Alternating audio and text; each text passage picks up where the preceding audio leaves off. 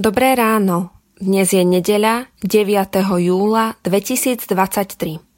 Božie slovo je pre nás zapísané v Evanieliu podľa Jána v prvej kapitole vo veršoch 35 až 51 takto.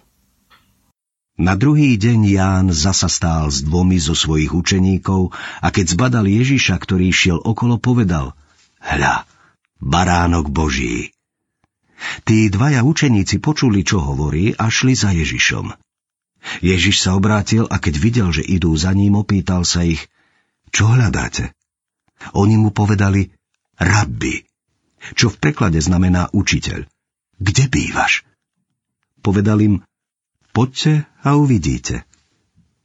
Šli teda, videli, kde býva a zostali v ten deň u neho. Bolo to okolo desiatej hodiny. Jeden z tých dvoch, čo to počuli od Jána a šli za Ježišom, bol Ondrej, brat Šimona Petra. Ten našiel najprv svojho brata Šimona a povedal mu, našli sme Mesiáša, čo v preklade znamená pomazaný. Priviedol ho k Ježišovi. Ježiš sa na ňo zahľadel a povedal, ty si Šimon, Jánov syn. Budeš sa volať Kéfas, čo v preklade znamená Peter. Na druhý deň sa Ježiš rozhodol odísť do Galilei. Našiel Filipa a povedal mu, nasleduj ma. Filip bol z Betsaidy, Ondrejovho a Petrovho mesta. Filip našiel Natanaela a povedal mu, našli sme toho, o ktorom písal Mojžiš v zákone i proroci, Ježiša, Jozefovho syna z Nazareta. Na tomu povedal Natanael z Nazareta, čo odtiaľ môže byť dobré. Filip mu odpovedal, poď a uvidíš. Keď Ježiš videl prichádzať Natanaela, povedal o ňom. Hľa, pravý Izraelita, v ktorom nie je to lesti.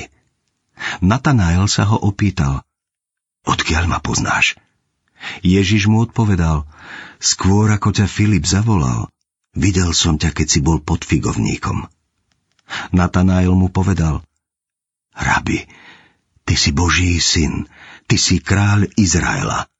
Ježiš mu povedal, veríš len preto, lebo som ti povedal, že som ťa videl pod figovníkom. Uvidíš väčšie veci ako tieto. Potom mu povedal, Amen, amen, hovorím vám. Uvidíte otvorené nebo a božích anielov vystupovať a zostupovať na syna človeka. Božia pandémia Slovo pandémia je gréckého pôvodu a v doslovnom preklade znamená všetok ľud.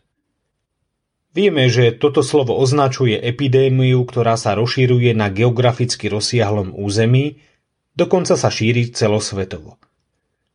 Slovo pandémia sme od roku 2020 začali používať oveľa intenzívnejšie ako kedykoľvek predtým.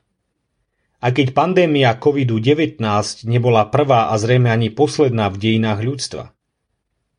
Keď čítame dnešné evanielium, ako by sme tiež čítali o pandémii.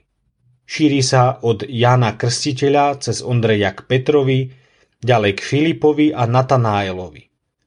To je však pozitívna vzácná Božia pandémia. Je to pandémia Evanielia, ktoré sa začína vyhlásením, aj hľa baránok Boží, ktorý sníma hriech sveta. To je pandémia, ktorá neprináša smrť, ale život.